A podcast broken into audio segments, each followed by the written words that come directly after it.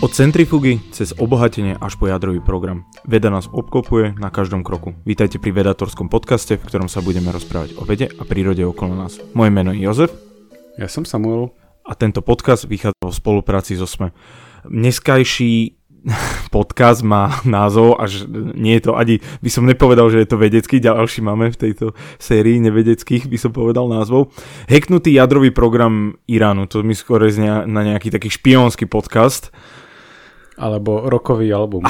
Alebo veľmi dobrý rokový album. uh, ale určite ľudia vedia zo správ, je, uh, myslím si, že sa to dostalo ku každému. A Irán nemá moc dobré vzťahy s Amerikou, s Európskou úniou a s dosť veľa ďalšími krajinami. Mm, a... Špeciálne s Izraelom. A špeciálne s Izraelom, áno. A Irán ako jeden z týchto takých, by som to povedal, um, samostatných režimov, alebo takých režimov, čo sa uh, neprikláňa ani k jednej strane nejako takého toho svetového prúdu, alebo tak odkláňa, tak uh, vždy tieto režimy sa snažia vyvinúť si atomovú bombu, alebo aspoň použiť jadrový program na mierové účely, tak to hovorí Irán. A čo sa vlastne stalo uh, pred pár rokmi, pred desiatimi, čo som nevedel, že to bolo tak dávno, uh, použili hackery mm, tie centrifugy, ktoré sa po, používajú pri obohacovaní jadrových látok a tak, aby sa roztočili a same sa zničili. No a so Samkom si vlastne dneska prejdeme, že pre, prečo sa to stalo, ako sa obohacuje, ako sa obohacujú tieto jadrové paliva, aby sa dali použiť a na čo slúži aj takáto centrifuga pri, pri tomto obohacovaní. Ono v podstate, že celé toto naštartoval taký uh, článok, ktorý vyšiel v New York Times, ktorý mal taký nenápadný nadpis, že Irán ohlasil navýšenie čistenia uránu na 60%. Čiže taká správa, ktorú plámňa, že keď si prečíta 99% populácie, tak sa im proste začne zývať. Hej, že, okay. že to, hej, že toto, že no a čo? Ale plámňa, že toto keď prečítajú fyzici alebo fyzičky, tak extrémne spozornejú. Alebo bezpečnostní experti. Alebo bezpečnostní experti. A podľa mňa, podľa mňa, že v tomto by sme mohli mať teda tento podkaz urobiť taký akože prínosný, že obohatí človeka o to, že jak ten úran obohatený, obohatí ho o to, že vlastne pochopí, prečo je toto extrémne dôležitá správa a aká fyzika sa za tým schováva. Mm-hmm. Dobre, tak uh, hupneme rovno do toho. Uh, Zasaďme si taký kontext, prečo Irán nemajú uh, v láske. Ja viem dosť málo o histórii Iránu, ale viem, že tam bol šách, niečo ako ich král, ktorého nemali domáci moc radi, alebo v podstate tá nejaká uh, teokratická minorita ho zvrhla. Ale tento šách bol vlastne veľký podporovateľ USA počas studenej vojny a s nimi aj obchodoval a Irán má takú výhodu, že má veľmi veľa ropy, a čo podľa mňa sa veľmi hodilo USA. A vlastne keď na, nastúpil Ajatollah, ale teraz neviem ktorý, to je ten ich uh, vodca uh, teologicky, mm-hmm. tak uh, vlastne tieto vzťahy z USA sa tak vyhrotili. Je na, natočený aj ten film o, o tej ambasáde. Teraz si nespomeniem, Ben Affleck to natočil. No, to je jedno. Uh, proste bola tam aj rukojemnická dráma nejaká na americkej ambasáde, uh, čo tam vtrhli nejakí protestujúci a ich držali veľmi dlhé obdobie, niekoľko mesiacov myslím, alebo aj rok dokonca. A vlastne odvtedy, od 70 rokov už nemajú také dobré vzťahy. Uh, potom sa tam vstúpil, vstúpil do toho aj Irak, nezamieniaci Irak a Irán. Stalo sa mi pár Hej, hej, verím veľmi ľuďom. Ktorý uh, rozputal, uh, tieto dve krajiny medzi sebou mali vojnu, lebo ako to je vo svete, nič nie je také jednoduché, že to sú moslimovia, ale jedni sú šíti a druhí sú suniti. Takže tam bola tiež nejaká taká nevraživosť medzi nimi, takže tam mali vojnu. A e, celkovo doteraz je vlastne e, Irán taká jedna z tých uzavrenejších krajín. Akože neprirovnával by som to k severnému, e, Severnej Koreji, ale akože niečo medzi Severnou Koreou a ja neviem, Nemeckom.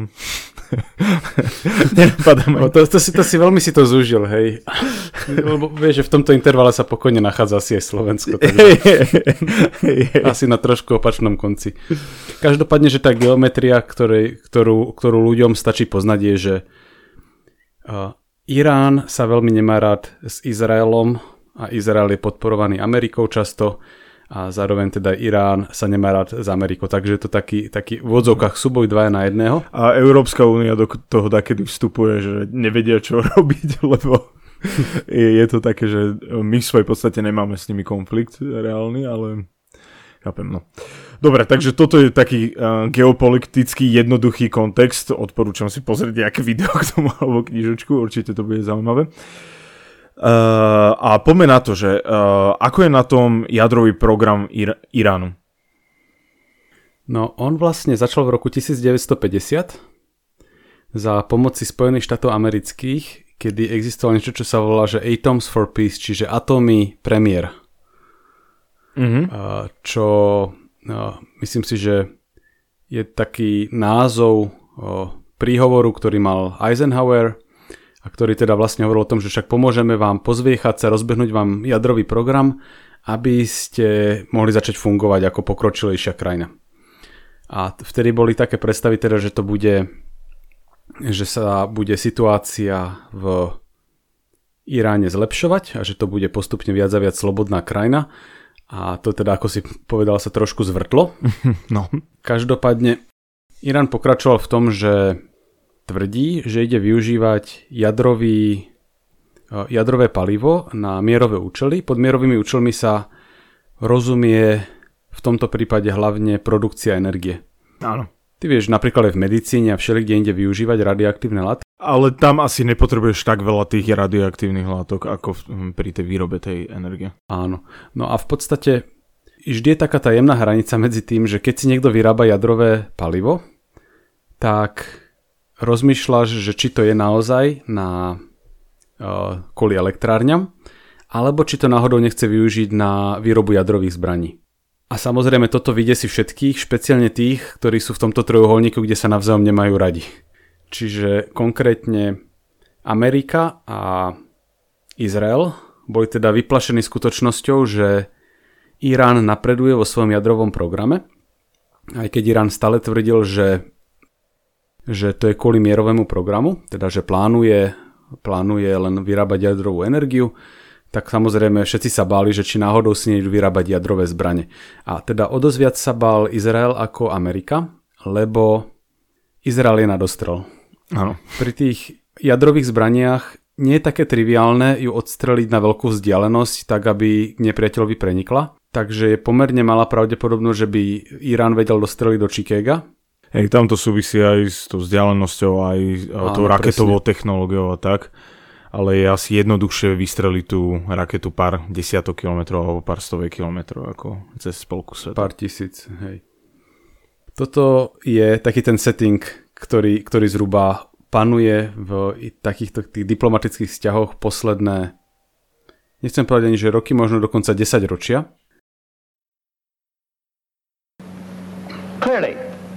If the peoples of the world are to conduct an intelligent search for peace, they must be armed with the significant facts of today's existence.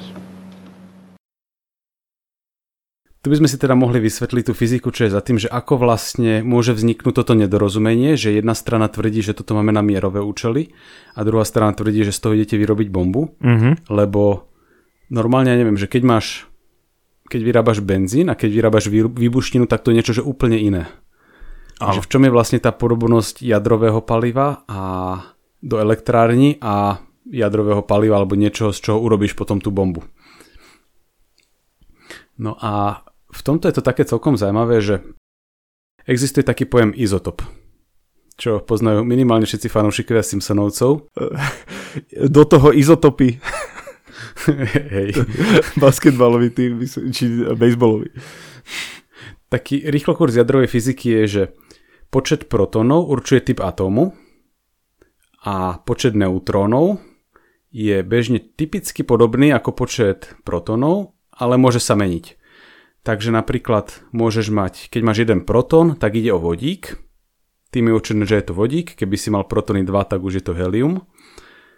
No a, ale aj vodík môže mať 0 neutrónov, 1 neutrón, 2 neutróny. Takže vtedy hovoríme, že to sú rôzne izotopy. Uh-huh. Ide o ten istý chemický prvok s iným počtom neutrónov.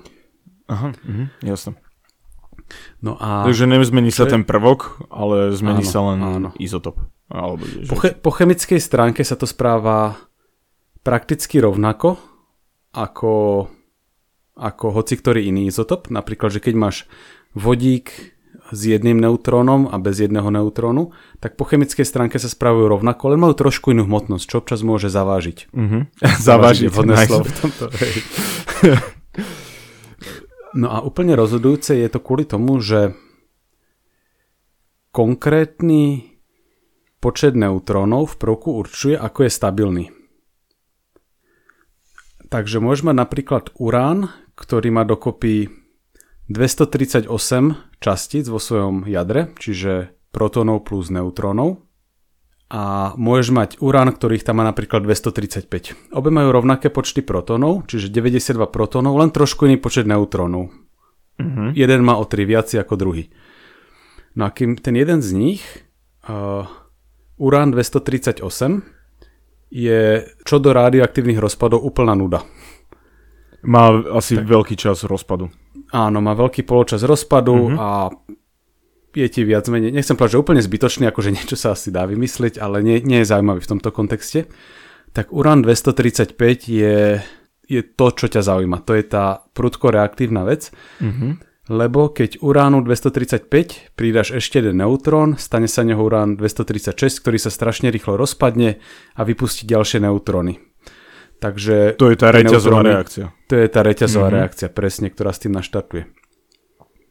No a teraz, keď vykopeš uranovú rudu, tak ona sa skladá prevažne z tej 238, z tej nudnej, z toho nudného uránu. Áno, lebo by sa asi rozpadla, nie v tej zemi, kebyže je... Áno, áno, presne, presne, hmm. presne. Čiže ak aj kedysi vznikla v takom inom pomere, tak ten pomer sa postupne, postupne zmenil. Hej. Zatiaľ, čo bolo v Zemi, sa vyminul ten Uran 235 a ostal len ten 238. Tak. A samotný Uran 235 je akože samo sebe brutálne stabilný, len teda veľmi ľahko z neho vieš urobiť ten nestabilný tú 236. Mm-hmm. Čiže vykopeš si, vykopeš si vedro uranovej rudy no a zistíš, že to je prevažne tvorené tým nezaujímavým uránom. No a teda úloha, ktorá pre tebou stojí, je, že z nezaujímavého uránu izolovať tú 235, ktorá tvorí menej ako 1%. Mm-hmm. E, takže aj v tej rude sa nachádza, ale v mm-hmm. menšom Áno. zastúpení. Mm-hmm. Čiže v podstate si to človek môže predstaviť tak, že má kýbel a v tom kýbli je 99% hrachu a 1% šošovice a on vlastne chce len tú šošovicu. Mm-hmm. A teraz je otázka, že jak to, jak to dosiahnuť. Jasné. No jedna vec by mohla byť, že mať trpezlivosť po polúšky a naozaj to rozoberať po jednom, ale to je samozrejme veľmi zlý nápad. To, čo sa využíva, je, že oni majú trošku inú hmotnosť, kvôli tomu, že jeden máte 3 neutróny naviac. To znamená ale no. naozaj trošku inú hmotnosť. o 3 neutróny. No jasné, že, ale sú to, sú to zhruba že o, percenta, o percento väčšia hmotnosť, mm-hmm. dajme tomu. Ale že aby si to nikto nepredstavoval, že Uh, že... Hej, hej, že si poťažkáš. Hej, hej, že proste, že o, cítim ten rozdiel. Že to... Vieš čo, ale keby si chytil, že do jednej ruky Uran 238 a Uran 235 Neviem, možno keby si bol, že mesiar a máš brutálny cit na hmotnosť, Dobre, ako, vieš, ale vieš, čo myslím, že proste, že asi, že je tam veľmi malý rozdiel a aj tak to veci vedia oddeliť od seba. Druhá vec je asi, že keby si chytil čistý uran 235 do ruky, tak neviem, či ti neohorí alebo, uh, áno. niečo také. Dobre, ale tuto asi vstupuje tá odstredivka, že jo. Uh, predstavím si to tak, že ono sa to dá do nejakej špeciálnej odstredivky, začne to rotovať a ten ťažší je asi na spodku a ten ľahší je hore ostane? V podstate áno, len sa ešte urobí taký krok, že urobí sa z toho plyn. Urobí sa niečo, čo sa volá hexa, hexafluorid uránu. by to nebola hruda. Mm-hmm. Áno. Čiže presne, že úplne, že princíp sedimentácie, ťažšie veci sadnú a ľahšie vystúpajú s tým, že v tej centrifuge ten plyn sa hýbe zložitým spôsobom, ale vo výsledku dosiahne toto, že oddeli ťažšie veci od ľahších. No tak to určite to není nejaká základná centrifuga, že čo si kúpiš na Alibabe za 15 eur alebo čo. že to asi bude tiež veľmi uh, technicky náročné spraviť takú mm-hmm. centrifugu, ktorá ti vie odizolovať tieto dva izotopy od seba. Dobre, ale uh, tak v Iráne majú tieto centrifugy, predpokladám, um, ale aký pe- aké percento potrebuješ?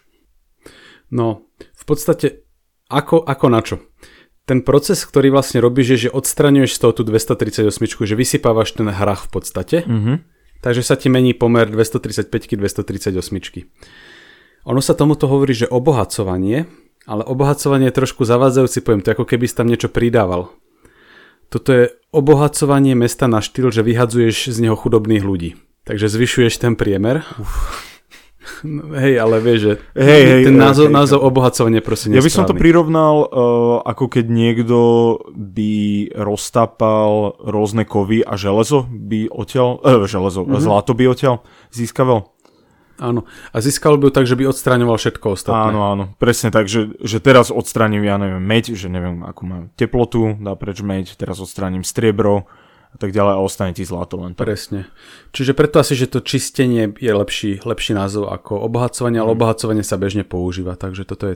Hej, tak je to priamy preklad enriching, takže je, jak to v angličtine používajú. Má to asi na to nejaký dôvod. Dobre, tak to obohacovanie a dobre, povedzme si na nejakú ja neviem, jadrovú elektráreň, koľko percentný potrebuješ ten uh, izotop toho uranu 235?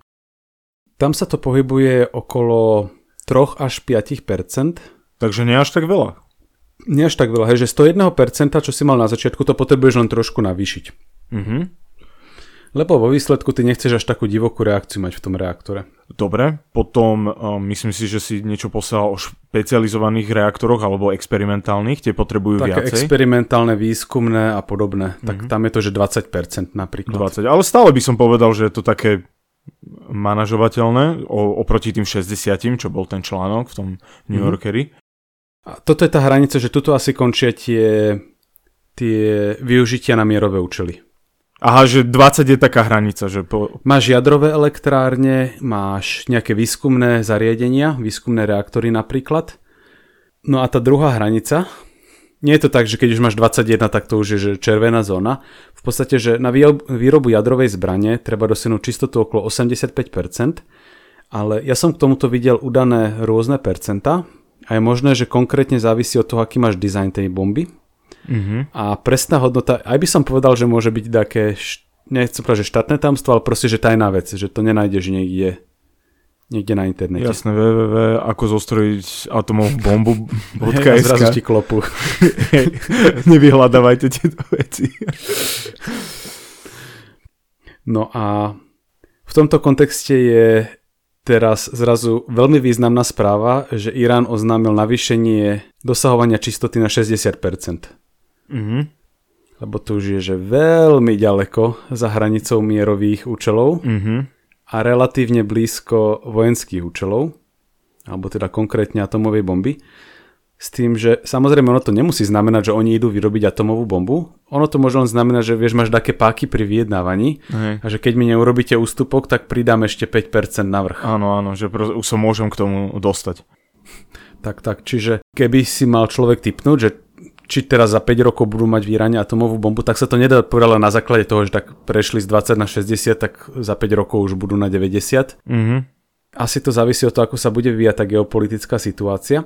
Tam sú veľmi významné aj embarga ohľadom, uh, lebo tak atomová bomba to je dosť zložité, zložitý mechanizmus a aj uh, tie prvky a rôzne uh, tie nejaké veci, ktoré k tomu potrebuješ, tak to len tak sa nepredáva na, na trhu a keď to niekde, niekde sa predáva, tak to je veľmi regulovaný predaj. Vieš čo, na druhú stranu, že ani od stredivky sa bežne nepredávajú, aj tak sa do Iránu dostali, že bol taký obchodník, ktorý ich predával takým rôznym diktatorským režimom. Uh, takto, uh, nehovorím o čiernom trhu, teraz hovorím akože o takom že, reálnom, že všetko je monitorované a potom je ten čierny trh, ktorý je ten problematický. Dobre, a toto sme si vyriešili, takže uh, Mhm. niekto, vie, vie sa kto, že uh, boli to izraelskí hackeri alebo uh, hackeri z USA, ktorí napadli tie odstredivky a ich tak roztočili, že sa rozbili? No, oficiálne sa nevie, kto to bol a neoficiálne sa vie, že to bola Amerika spolu s Izraelom. Wow. V podstate toto je, toto je program, ktorý bežal dlhšie, kde si vlastne Američania povedali, že dobre, však s Iránom sa dá vyjednávať, tak jediné, čo chceme, je, že trošku spomaliť ten ich jadrový program, aby, aby sme stihli dorobiť, aby sme stihli doriešiť to vyjednávanie a chceme ich len spomaliť. Mhm. Takže oni vymysleli takú vec, že poďme skúsiť ten ich program nahekovať, čo akože ľudia, ktorí sú odchovaní na Matrixe, majú pocit, že to je jednoduché, že proste príde niekto s klávesnicou, začne ťukať asi tam. Hej. Uh, asi, si predpokl- uh, asi predpokladám, že jadrová nejaká uh, centrifuga v Iráne nie je pripojená na internet, len tak. Presne, presne, že celé, ce- celý ten komplex je odpojený od internetu a zároveň je pomerne sofistikovaný a zároveň na tom pracujú na iránskej strane experti, ktorí by veľmi ľahko zistili, že je niečo v neporiadku. No a ten nápad bol taký, že v podstate niekto predal Iránu odstredivky a Američanom sa dostal do rúk, že čo presne v Iráne kúpili, takže si vlastne urobili kópiu toho ich zariadenia v Amerike. No a začali testovať, že čo sa s tým dá robiť tak, aby to nebolo povšimnutelné. Že ty nechceš, aby ti zrazu proste vystrelilo štuple z tej centrifugy, lebo to je jasné, že je niečo extrémne v neporiadku. Ty chceš napríklad spôsobovať také drobné škody, ktoré znížia tú produkciu, dajme tomu o 20%. Vieš, alebo nie, niečo na tento štýl, že také veci, ktoré sú konzistentné s tým, že je to náhodná chyba, ktorá proste občas vznikne. Jasne, ne, nechceš, aby to bolo očividné, že o, nie, niekto to sabotoval teraz, proste, že... Ako, vi- videl si ten film o Enigme, nie? Áno. Kde nechceli prezradiť, že vedia, že majú rozlusknutú enigmu, takže robili len také minimálne odvracali tie útoky, aby to nebolo podozrivé, že, že sme rozluskli kód. Áno, nechali aj veľa ľudí zomrieť kvôli tomu. Uh, mohli Áno, to odvratiť, ale Tak to isté, to isté chceli urobiť tu pri tom heku, že poprvé máme problém, že ako to tam dostať a za druhé, keď to tam dostať, ako to urobiť tak, aby si to nevšimli. Takže mali tú kópiu, kópiu tej, toho centrifugového centra, takže si vedeli testovať. A naozaj, že tam sa robí niečo na štýl, že tá, v tej centrifuge sa točí plyn a ty ho vieš napríklad uh, zrýchlovať a spomalovať, čo môže narušiť tú jeho výrobu. A dokonca, že ty vieš v ňom vyvolať procesy, ktoré v ňom vyvolajú rezonanciu, aha. A keď správnu rezonanciu tam dáš, tak sa rozbije. tak sa rozbije, hej, mm-hmm. presne, že ty ho vieš roztriasť tou jeho prírodzenou frekvenciou a, a vtedy sa roztrasí. Keď sme mali podcast, tuším o ISS, neviem, či sme tam spomínali, že ISS sa raz strašne roztriasla, lebo keď tam parkoval ruský modul, tak akurát tak triasol svojimi motormi, že roztriasol celú ISS a že sa bali, že sa proste poláme. Aby tú rezonanciu nechytil, áno. áno. Hej, hej, hej, presne. A vtedy naozaj, že už boli pripravení sa zdekovať. Super. A, lebo vieš, keď ti začne unikať vzduch, tak čo je? Je, jasné, jasné, veď to máš, musíš byť pripravený alebo zomrieš, no. A potom sa teda, že do, dobre, že vymysleli, že ako to robiť nenápadne, ako to robiť v takom malom množstve a bolo to tam treba nejako dostať. A ten nápad bol taký, že však dajme to napríklad na USB kľúče, rozdávame ich napríklad na vedeckých konferenciách, kde si môže zobrať nejaký jadrový fyzik z Iránu a potom to tam omylom donesie aj s tým vírusom. Alebo dávali tie kľúče, ja neviem, rôznym dodávateľom z firiem, ktoré tam mali kontrakty v tom To je neuveriteľné, podobne, že... že takýto hlupý plán fungoval. Akože to, to je, by som chcel byť v tej miestnosti proste, ako to vymýšľajú. Správame tisícky USB kľúčov a tie rozdávajme rôznym ľuďom. A sa tam Ale znova, dostane? znova, No, znova máš ten trade-off, že nemôžeš to dať úplne každému, lebo to bude podozrivé. A, ale zase musíš teda dostatočnému počtu No ľudí. veď toto, že... A ináč, že, že o, o tomto všetkom písala teda Kim Zetter, taká autorka, ktorá sa tomto zaoberala v Countdown to Zero Day, takže ak niekoho tieto špionážne veci zaujímajú, tak tam sa potom dočíta viacej detailov. No a vlastne teda Američania porozdávali USB kľúče a potom už len čítali správy. A teda nie konkrétne, že by si púšťali CNN, ale vlastne v rámci nejakej medzinárodnej dohody Irán reportoval takej viedenskej kolaborácii, alebo kolaborácii, ktorá sídli, sídli myslím, že vo Viedni, tak on je reportoval, že čo sa tam deje, to mal byť akože taký medzinárodný dohľad nad tým, že tam robia všetko, neviem, či môžem povedať, s kostolným poriadkom. To bola tá dohoda, že tá komisia bude dohliadať na to, že to ostane v tom Áno. Eh, mierovom účele využitia. Áno. A oni, a oni si zrazu v tých správach začali všímať, že sa im kazia centrifugy, tak urobili, že žmurk, žmurk. No a tuto do hry vstupuje Izrael, ktorý, alebo neviem de, presne, že v ktorom bode, ale niekedy tuto za pochodu, ktorý mal trošku iný prístup k tomuto, že americký prístup bol taký, že len to trošku spomalme, a Izrael mal taký prístup zase, že volá sa to, že kosenie trávnika v preklade, že vždy keď dojde po istý bod ten ich program, tak ho proste vráti o niekoľko krokov späť. Vieš, ako keď mm, pokosíš také zresetovanie, keby. Hej, hej, hej. Mm-hmm, Takže oni boli za trošku agresívnejší prístup a Američania ukázali, že nebojte sa, máme plán, toto bude fungovať. A nakoniec to fungovalo dobre, až moc dobre, v zmysle, že ten vírus, ktorý napísali, ktorý sa volá, že uh, Stuxnet, bol infekčnejší ako čakali a rozliezol sa, rozliezol sa do iných krajín. Uf. Takže napríklad v Indonézii, Indii, Azerbajdžane a well, v Spojených štátoch amerických. Takže nie, niekde bola trošku, trošku zle bol zoptimalizovaný. Títo ľudia keby proste... nepozerávali vôbec filmy ako Terminator, Matrix a tak proste, vieš, že čo sa môže stať, že vypustíme random vírus do sveta. No a k tomuto sa, k tomuto sa samozrejme Amerikáni Izrael nikdy nepriznali, ale veľmi dlho trvalo, kým sa podarilo zanalizovať, že aký hack to vlastne bol, ako ten hack funguje a že on bol na tak pokročilej úrovni, že toto by pravdepodobne nikto iný nedokázal urobiť. Že tam boli také momenty, že niekto musel proste ukradnúť nejakú obálku, v ktorej boli také kľúče kvôli takému Windowsovému updateu a také ako úplne že špionážne veci. Mm-hmm. A že toto by proste nemohlo urobiť, že Slovensko napríklad. Nikto nepríde a že ideme si vás preklepnúť, lebo že úplne, že asi mimo našich možností. Uh, Dobre, tak uh, zaujímavý príklad uh, s zaujímavou fyzikou pozadí.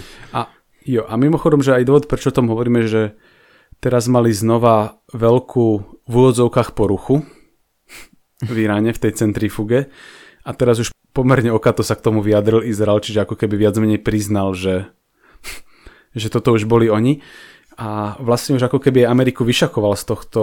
Že to prevzali, nie? Hej, že oni povedali, že OK, ideme ich zresetovať a, a tak.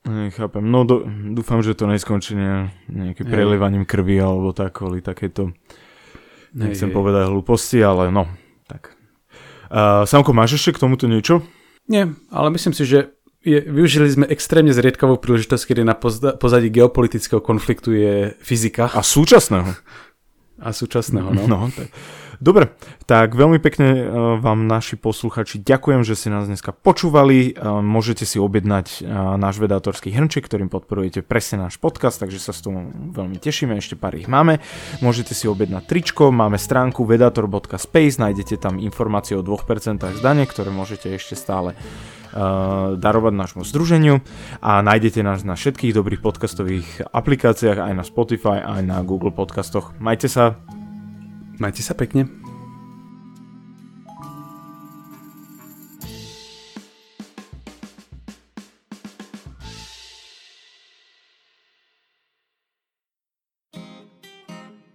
Viete, čo je to piatoček? Ja vôbec, ja akože absolútne vôbec, hej. Skutočne? Nie. Piatoček je satirický podcast nie len o politike. Klamstva, klamstva a klamstva. Kristýna, Viktor a Adam vás v ňom každý týždeň prevedú tým najbizarnejším, čo sa stalo na Slovensku aj vo svete. V každom dieli vyberú aj tragéda týždňa a na záver sa možno aj trochu opustia. Čože? Piatoček vychádza prekvapivo každý piatok. Vždy vo výplatný termín júnovi, júlový, to znamená vo výplatnom termíne za kalendárny mesiac mája. Nájdete ho vo všetkých podcastových aplikáciách. A je jen. Poskávame vás všade. Viete čo? Urobím to tak, že